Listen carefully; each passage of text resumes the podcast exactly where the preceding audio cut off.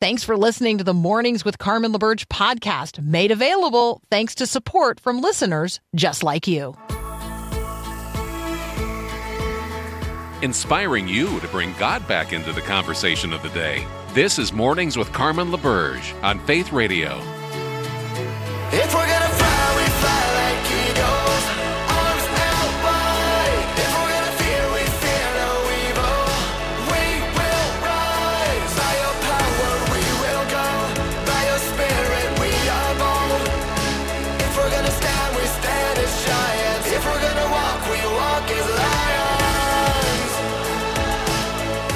Good morning. Good morning. It is Wednesday, the 15th of February, 2023. Good morning. I'm Carmen LaBerge. This is Mornings with Carmen on the Faith Radio Network. Thank you for um, tuning in today, however, it is that you and I are um, talking today. Maybe it's over the Faith Radio app.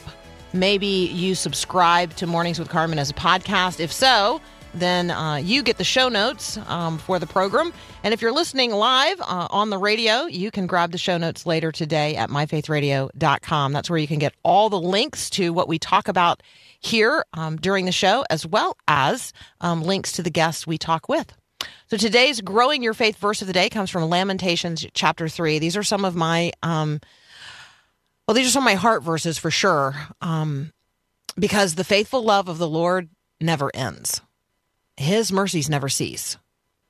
Great is his faithfulness, and his mercies begin fresh every morning. Um, the way I have that in my heart is that his mercies are new every morning, and great is his faithfulness. I rely um, every single day on the mercy of God and his faithfulness. So it's really not a question today about whether or not you're experiencing um, a high or low in terms of your walk of faith. Here is something you can trust God is faithful, and his mercies for you are new this morning. You can trust that because God is going to be God. He is not going to ever be anything but who he is. And great is his faithfulness with mercies new every morning. I don't know about you, but I could um I could just rest in that assurance for a few moments. God's mercies are new every morning, including this morning, and his faithfulness is great. It is absolutely certain his mercies never cease. His faithful love, his Hesed love towards us never ends. I've been um, probably like you following the news out of Syria and Turkey in terms of, uh, you know, after we pass the 200 hour mark, um, you know, just increasingly surprised that they continue to find survivors, people who have endured for more than eight days um, beneath the rubble. And so, um, you know, anytime the word miracle is used by the secular media, um, you know, my eyebrows go up and I take note.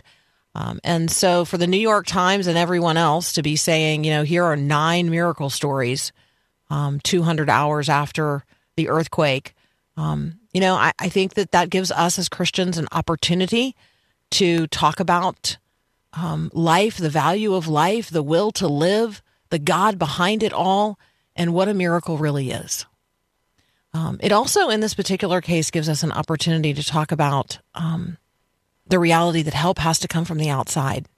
There are there is no way these people could dig themselves out um, of the of the trouble they're in. Help literally had to come from the outside, and for many people, help has come for the out from the outside, and then for others, help did not arrive soon enough. Um, so one very sad story um, that is probably echoed, well, certainly echoed tens of thousands of times. It's potentially echoed hundreds of thousands of times. And this is a story out of Syria because, as you will recall from our conversation yesterday with Luke Moon, um, help has not arrived there in the same way that it has arrived in southern Turkey. Um, so, on Monday, here's the good news portion of this the Syrian government did finally relent um, the regime of President Bashar al Assad did grant the United Nations permission to begin sending aid into uh, these rebel held portions of northwestern Syria. Um, they opened a number of border crossings with Turkey, But you know, by then a week, more than a week had gone by had gone by since um, since the earthquake, and we have um, this this testimony. We're, we're talking about uh, the death toll having now surpassed more than forty one thousand.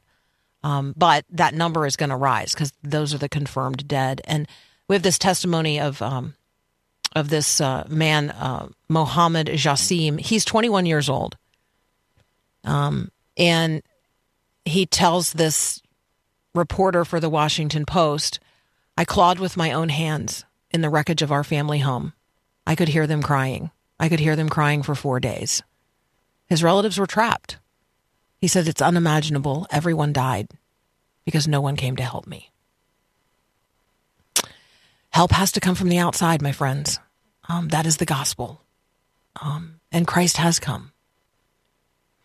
Uh, I want to lift up a statement made by the president of Turkey, President Erdogan, who, in celebrating these nine miracles, some you know 200 hours after the earthquake, um, there are these nine stories of two brothers and their mother uh, pulled from the rubble, um, a father and a daughter, three uh, young women in, in three different locations, a husband and a wife together, all reached after more than 200 hours under the rubble.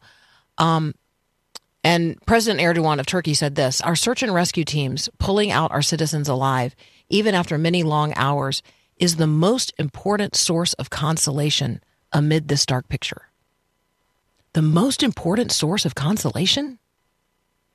He is wrong. Amidst this dark picture and every other dark picture, amidst the darkness itself, the most important source of consolation is Christ. And I am holding out hope that God is going to get his glory and his witness even through this. Daryl Crouch is going to join us next. He is our friend from Everyone's Wilson. We like to talk about uh, God's word as the living word and then what it looks like to live out the word in the world today. So that's up next here on Mornings with Carmen.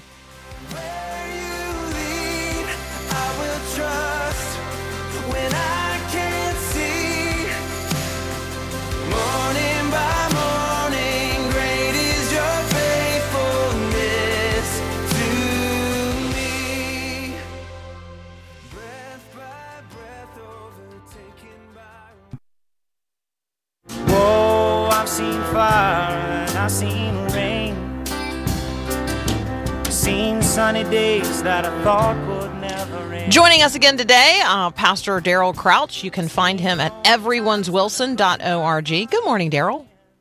Carmen, it's great to be with you. I hope you're having a good morning. Uh, his mercies are new every morning, and his faithfulness is great. And so that makes every morning good, even if it's circumstantially not. That's exactly right. He is faithful and true.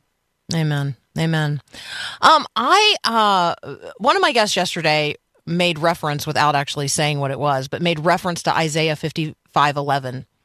Um, and I thought to myself, well, that's what I want to talk with Daryl about.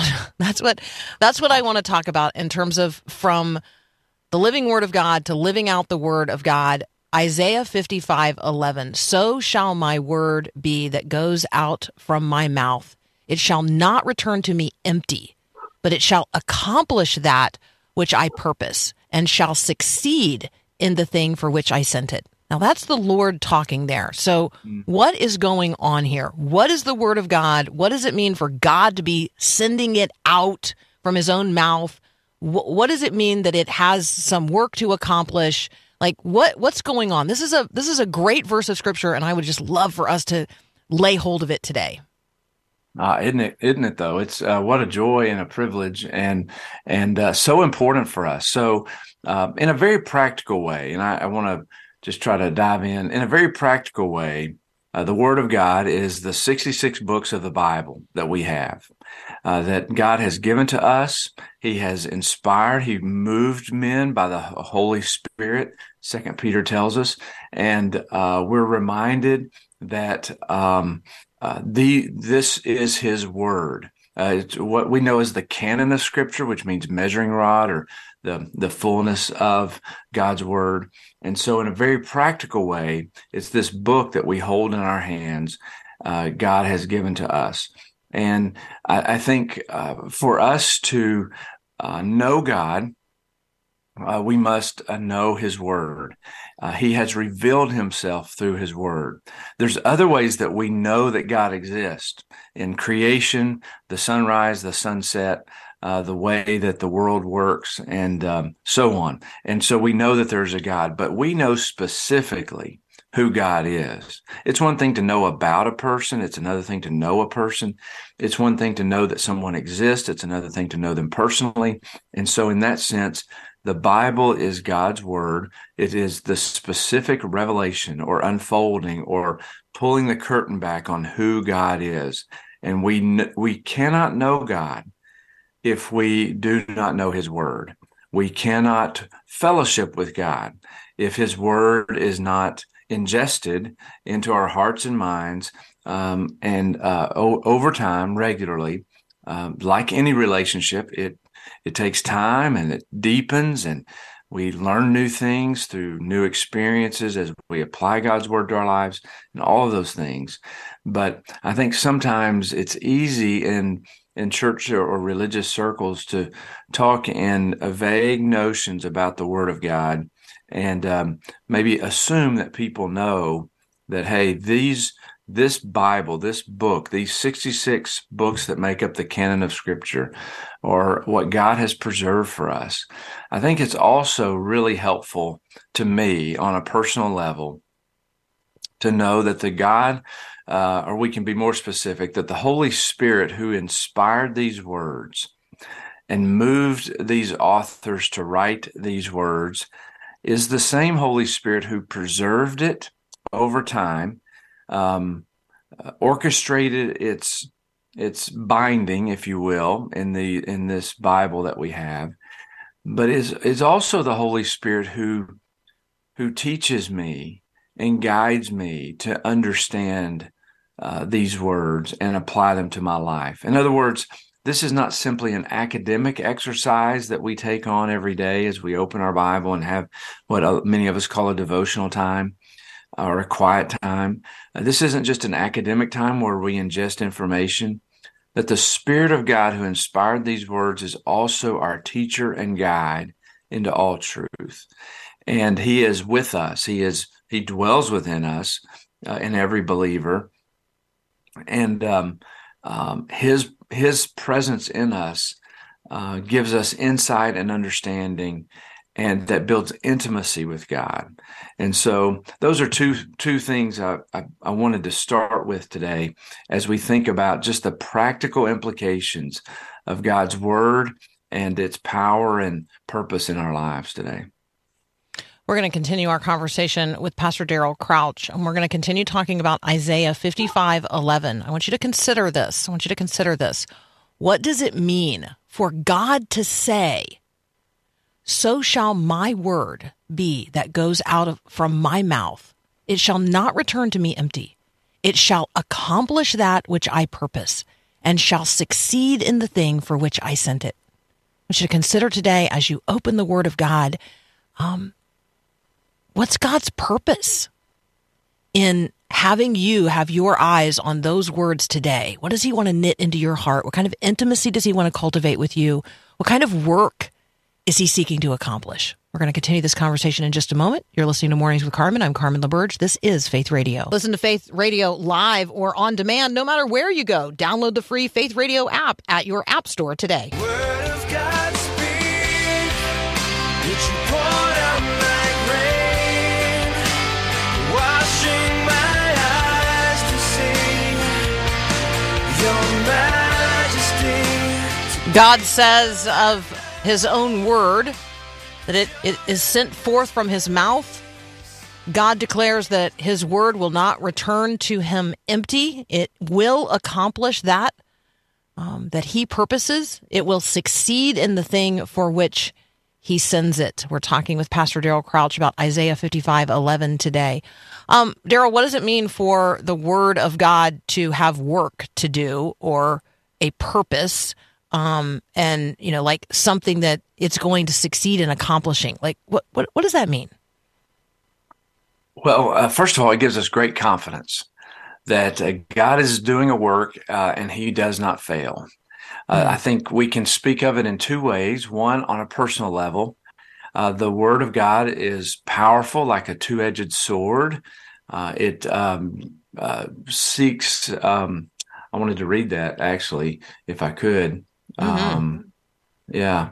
So, um, well, first of all, all scripture is God breathed. It's useful. So that is in the sense to answer your question. This is from Second Timothy 3.16. It's useful for instruction, for conviction, for correction and training in righteousness so that the man of God may be complete, fully completing its purpose, fully equipped for every good work. So there is a personal work that God's word does in us to um, accomplish his his purpose. There is this is not a uh, random um, uh, hopefulness. Um, happenstance that may happen that we on a personal level have great confidence. And then the passage i, I started to butcher earlier hebrews 4.12 for the word of god is active uh, alive and active sharper than any double-edged sword. That's a, a scalpel kind of device. It penetrates even to the dividing soul and spirit joints and marrow. It judges the thoughts and attitudes of our heart.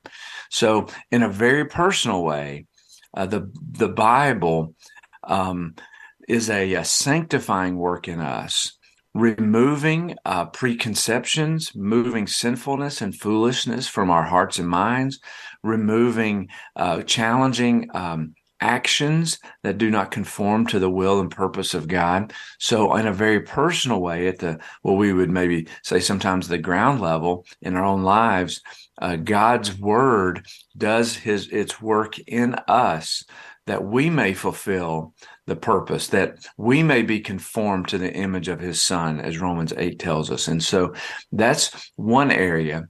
The second area is more global or more universal. That as God is working through his people, uh, as his word is working itself out, kneading itself into the hearts and lives of his people, then he accomplishes his purpose on earth. The, the gospel goes forth with power. The kingdom is advanced on earth as it is in heaven. And uh, we are prepared for a, um, a future. Uh, we know that God is redeeming humans, he is redeeming people to himself, but he is also restoring creation to himself. And the word of God is his mechanism, if you will, his, his method of doing that in the lives of his people. And we would call the church, the big C global church, those who know him and walk with him um, uh, in all ages at all times. And so there's both a personal work, Carmen. I think that's really important for our listeners to say, you know, God has not abandoned me. He is at work in my life and he is going to accomplish what he purposes to accomplish in me. And then on a global scale, as we read the news and cultural shifts and social chaos, God is not aloof. He is at work and his word will not um, come back void or in vain. Uh, he, uh, his word will not be wasted and his work is not um, in some kind of uh, uncertain, there's not an uncertain future uh, that um, he is working all of creation to his purpose. That's so good. I um, I was struck as you were, you know, talking there about okay, there's this personal way that God is working through His Word in the life of the of the believer, and that's happening by the power of the Holy Spirit. Um, that's happening, and there is this work that God is seeking to accomplish through his word, both in the scriptures of the Old and New Testaments and the person of Christ, activated through the people of Christ, like this gospel going forth work. Um, and the, what the Lord brought to mind in the midst of that, um, Daryl, was you know, we pray the Lord's Prayer and we pray, Thy kingdom come, Thy will be done on earth. I think for for me, I have I have most of the time focused on the second part of of the way we understand the word working in the world. Um, that, that's a gospel going forth kind of thing. Thy kingdom come, thy will be done, because I see all of the ways that the world is not like what Jesus tells me the kingdom is like. But if I apply what we've learned today, then thy kingdom come, thy will be done on earth is first personal to me. It's about the kingdom coming and the will of God being done on earth in me before I'm focused on how thy kingdom is going to come and his will be done on earth beyond me. And I don't know, I was just uh, I was just momentarily convicted there as you were talking about, you know, the the way the the way the word is at work in the individual um, is critically important, as is the way the word of God is at work in the world. And I think that we often, I often, I'll just own it, focus on the work that needs to be done in the world and um, am newly convicted that that scalpel needs to be doing its work in my own life as well. Yeah. So, Yeah. so rich. Yeah, his so kingdom. rich. Yeah, yeah. His his kingdom rule begins in our hearts, Hmm. and so that's uh, the lordship of Christ issue, and um, that we we speak of, and it really is. It does begin in our hearts, and so the question for us today is: the Word of God is is it working itself out in us, and um, and then as it does that, uh, God uh, positions us to be salt and light in the world, and um, and so, yeah, it certainly begins right here in our own hearts. That's so good. Thank you so much. That's Pastor Daryl Crouch. You can find him at everyone'swilson.org. Um, how is the Word of God operating in you today? We ask frequently, where in the Word are you? Um, just want to ask that question today and ask where in you is the Word? Like, right? Where in the Word are you today? And then where in you is the Word evident today as well? You're listening to Mornings with Carmen. I'm Carmen LaBerge. This is Faith Radio.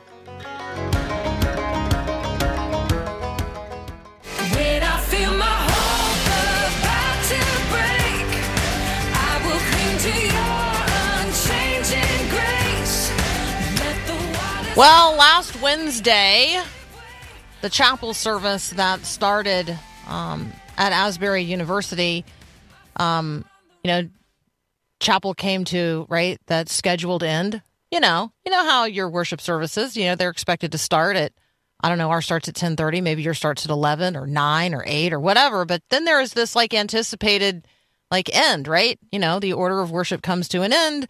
The pastor gives the benediction and everybody gets up and leaves very obediently, right? It's decent. It's it's in order. Well, yeah, that didn't happen. That didn't happen last Wednesday at Asbury University. People didn't leave. People didn't leave. And they still haven't left. Um, and it has attracted more and more people. So many people have now arrived on the small campus of Asbury University that they can't all fit in the one auditorium. And so they are, it has uh, moved beyond the Hughes Auditorium now um, and uh, sort of spread across the campus, people meeting in various locations. Um, yeah, continuously praying, singing, um, repenting. It's uh, yeah, there's a lot going on. So we want to talk. We want to continue talking about it. Um, Mark Turman is going to dro- join us next from the Denison Forum. We're going to talk about um, this, what certainly appears to be revival, right? Certainly appears to be revival um, breaking out. Um, we're going to look at the revival that took place uh, in the same location in 1970. Um, and we're going to ask ourselves, what would it look like? What would it look like for God to light the fire again? That's up next here on Mornings with Carmen.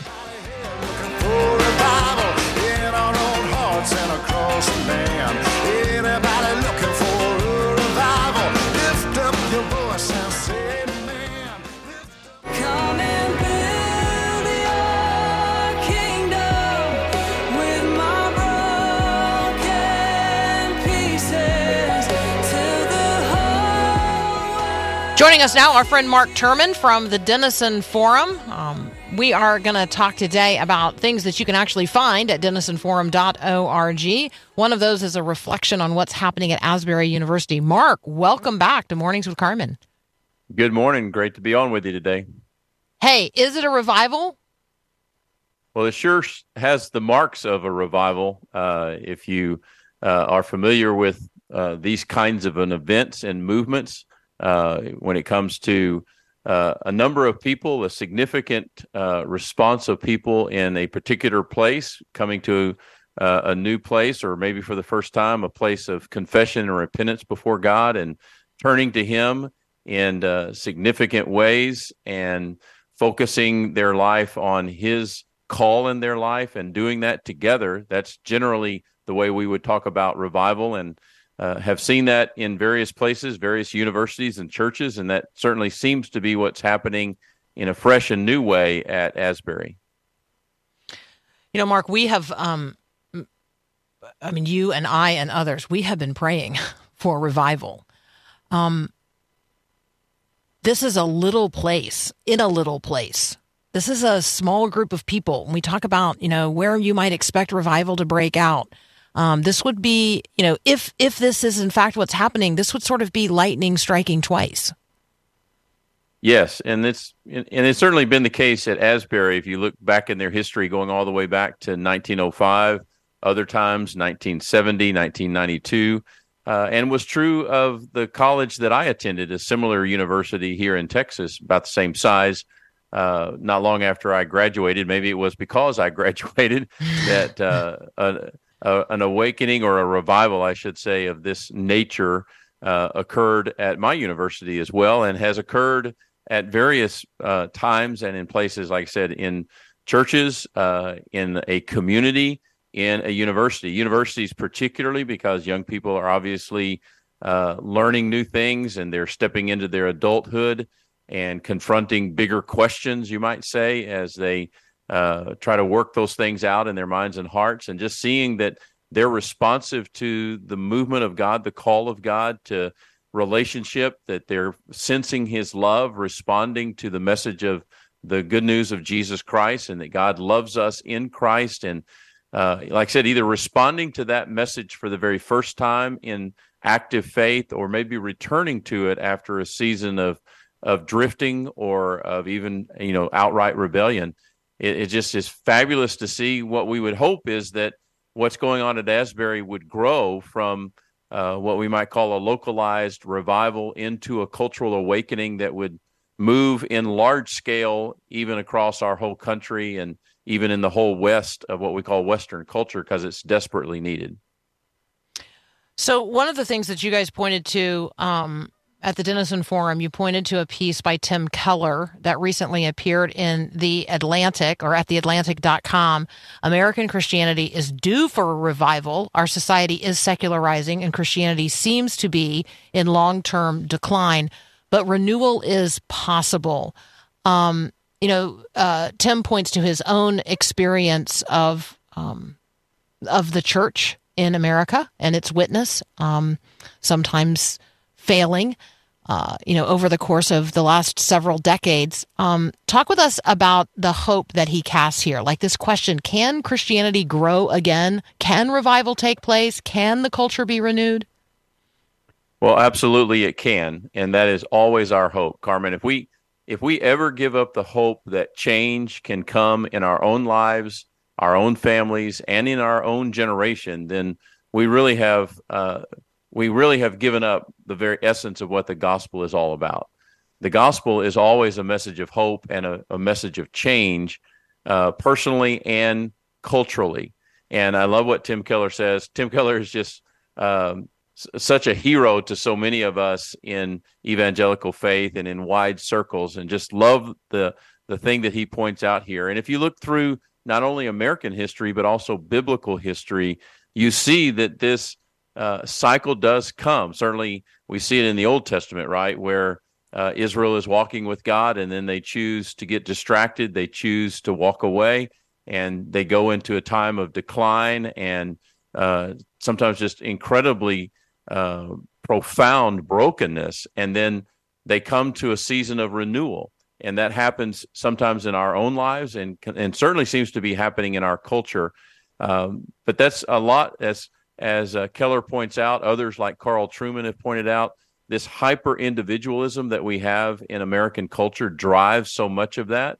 Used to be held in check, as Keller points out through another author, uh, be held, being held in check by the strong religiosity and spirituality of America, but that has been on the decline. And and so what we're seeing in terms of the fracturing of our country and and the moral decline is really uh, the testament to what it means when you just try to live your life without God. and without the love that God has for all of us, that leads us into places of chaos and brokenness that we're seeing on a daily basis.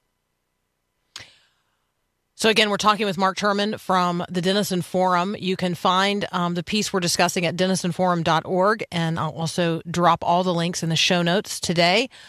Um, one of the maybe most important things to recognize uh, when we talk about revival, and Tim Keller points this out in his piece as well. Um, this does not mean that we're all going back to the 1950s.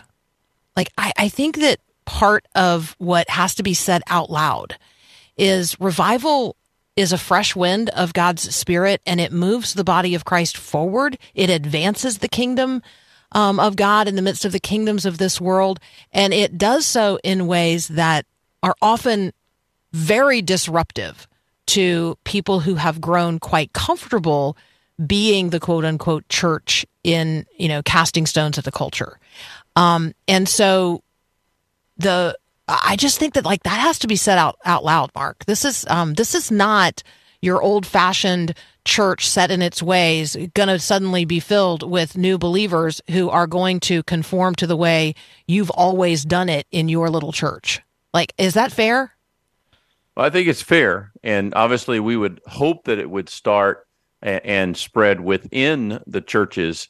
Uh, but sometimes revival comes from some aspect outside. Sometimes it is a university uh, or some other type of of movement that God, you know, God can't be put in a box and He can't be put in a formula. And sometimes uh, the church, or at least portions of the church, can be the last to recognize a fresh movement of God and respond to it. Because as you said, we get stuck in our ways and we get to thinking that our way of thinking is the most holy way. Uh, all of us as Christians have this danger, this temptation to become, instead of uh, humbly righteous before God and in Christ, we become self righteous. Uh, and we see that happening in the Bible. We see that happening with the Pharisees, who initially in their history really just wanted to passionately follow after God. But over time, they replaced that genuine passion with a self formed legalism that became all about rules. And we've seen that in our own history. You referenced the 1950s, you know, uh, some of the revivals that happened through Billy Graham and through others in that part of our history.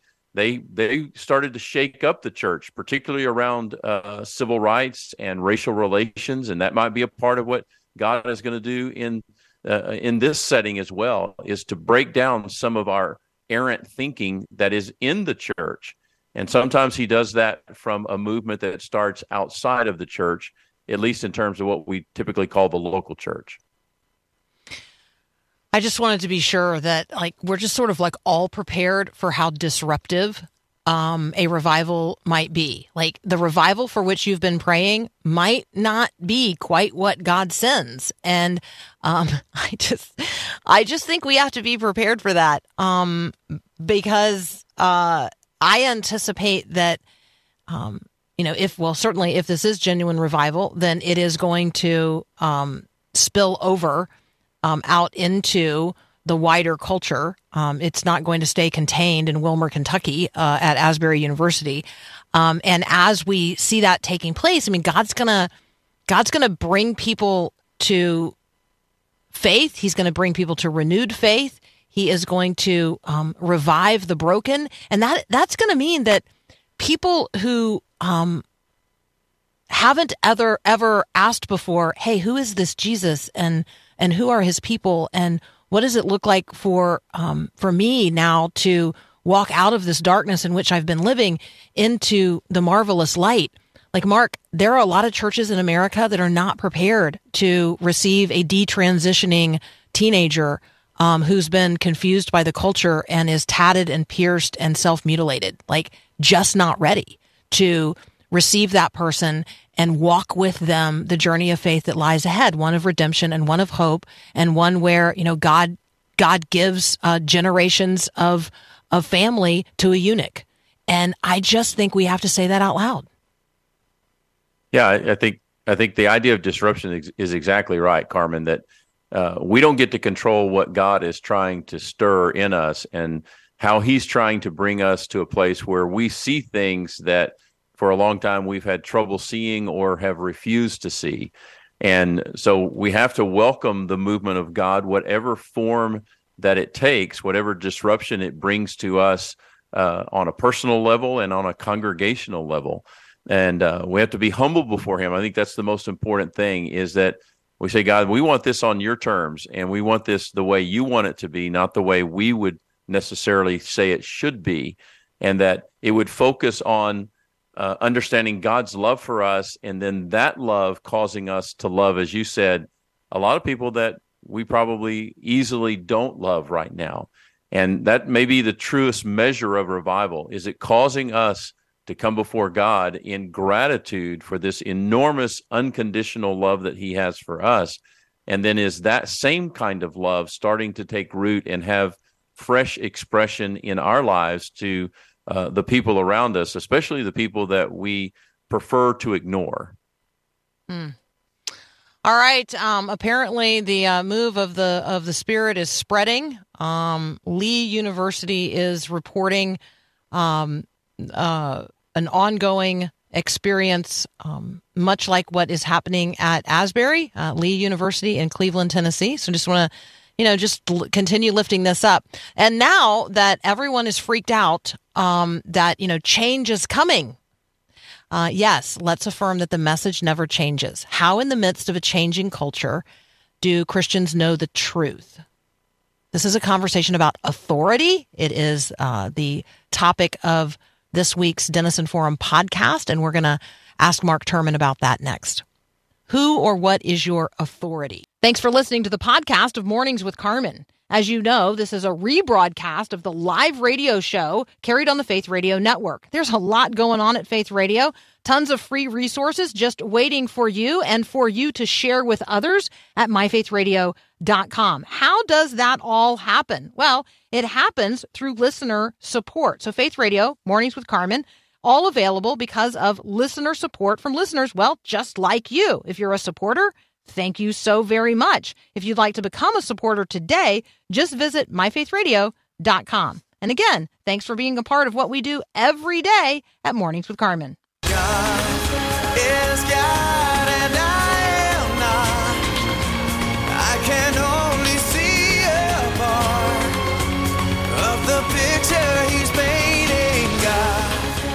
Continuing our conversation with Mark Turman from the Denison Forum, you can find what we're discussing at denisonforum.org. Uh, Mark, I'd love to talk with you about the latest podcast that you and Jim have posted Authority in Modern America How Do Christians Know the Truth? Um, why don't you set up the question of authority in America for us?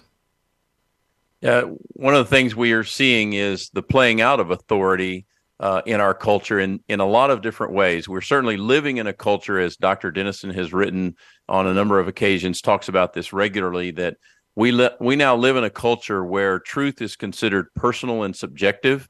And the biggest uh, expression of that is seen in the various uh, forms of sexuality where uh, people are saying, you don't have a right to tell me what's right or wrong uh, in terms of my sexual expression, orientation, all those kinds of things. Well, that comes from this idea that authority is is found in truth, and that truth for for many in our culture is determined to be personal and subjective. That is, you have your truth, I have my truth, and as long as your truth doesn't harm me, you go live yours, and I'll go live mine. We all have some sense of authority in our life but we're not choosing for that authority to be God. We're not choosing for it to be the Bible, His Word. Uh, we're choosing for it to be us. And as we talked a moment ago, that's a an expression, another expression of our hyper individualism, uh, but it's not working well. And we're glad that we are a nation of laws rather than of lords. We're glad when we see uh, that our leaders, whether it's in the church or in the government or in business, we're glad when we see them being held accountable by authority, but we're often sometimes not willing to live or to even consider that same kind of authority for ourselves. We want to do what we want to do when we want to do it. And we're struggling uh, as a culture to have a shared consensus of authority and around that to be able to build community. So I find um, in conversations related to this topic, um, the the most essential um, posture for me is non defensiveness. Like I I have to I have to not imagine that um, God's authority is actually impugned by the licentious living of an individual. Like I, I have to. I, I'm not in the world. Like God does not need me to to defend him in that way. My my role is to ask enough probing questions that maybe the other person will begin to ask the authority question for themselves.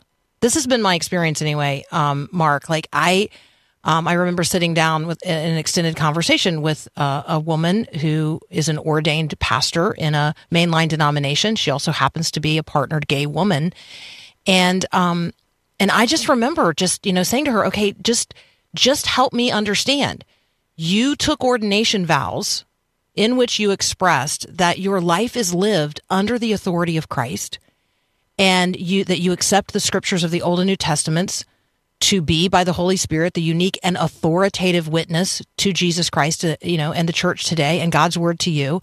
Um, you talk, you know, you you you said you would submit to the authority of the confessions of the church, and I said, help me understand how you are living in your life under the authority of anyone but yourself.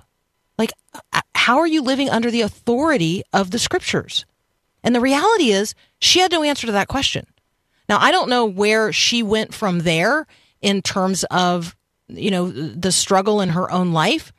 Um, but that's the question we have to find a way to ask in real relationship. It's the it is the question of authority. Yes, and I and I love what you said there, uh, especially there at the end. Is how do we have that conversation in a non-combative way? Now, I, I do think that you know, as believers, we ought to hate sin and hate what sin is doing in the lives of people in terms of its destructiveness. But we don't hate people, and we understand that, as you said, God needs to get us to a place where our best witness is going to come out of a place of of humility, of curiosity, and of relationship to just know why this person thinks the way that they think. Why do they believe what they believe? And how have they come to that place in their life? You know, the Bible says in places like James that the anger of man doesn't accomplish the righteousness of God. Every time I remember that verse, it helps me to be less defensive because I do find myself at times getting offended at uh, at, at sin that is around me, sin that is in somebody else's life near me, and it's easy for me to fall into that place of becoming defensive and becoming angry and slipping into uh, kind of an attack mode rather than a place of humility and relationship and saying, you know what, God can handle himself. I'm here to be a witness and I'm here to be a person of care. And yes, I should I should find creative, uh, caring ways to inquire about this person, to build relationship with this person, and to ask, why are they making the decisions that they're making? What is authoritative in their life? And that's what I, some of what I loved about this podcast with Dr. Denison was just talking through that and how uh, he and Keller, Tim Keller, and others to talk about okay, you can go down this road, but it becomes exhausting when you have to become the the king of the universe for yourself. You find out that you're very ill equipped to do that, and that being your own authority uh, in this individualized culture leads you to a place of of isolation and oftentimes to a place of great fear because we know intuitively that we are inadequate for doing that. We're terrible at being God. Mm-hmm. Yeah. We are inadequate and terrible at being God. Um, that is so helpful. I appreciated where you guys headed um, in this conversation, really in this uh, uh, way of equipping us as individuals and part of the priesthood of all believers and um, helping us to be grounded um, in the scriptures of the Old and New Testaments, you know, as the authority for our lives. So I, I I loved where you landed the plane in this question of um, how do Christians know the truth in the culture today.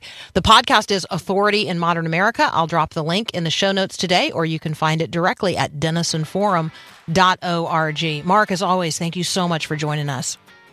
Thanks, Carmen. Hope you have a blessed day. Likewise. You're listening to Mornings with Carmen. I'm Carmen LaBerge. This is Faith Radio.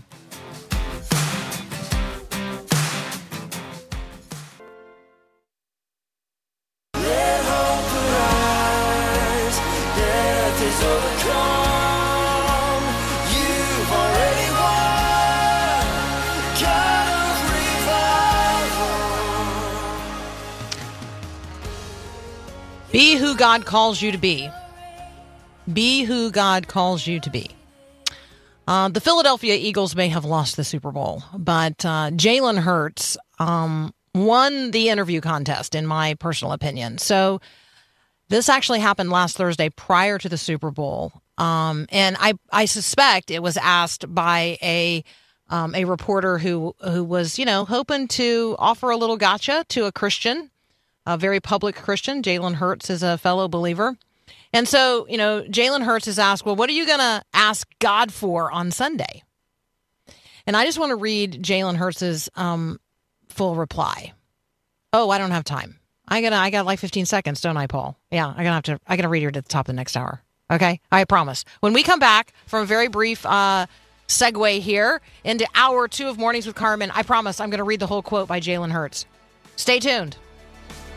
Thanks for listening to Mornings with Carmen LaBerge. Podcasts like this are available because of your support. If it's important to you to hear things that encourage your faith, click the link in the show notes to give now. And thanks.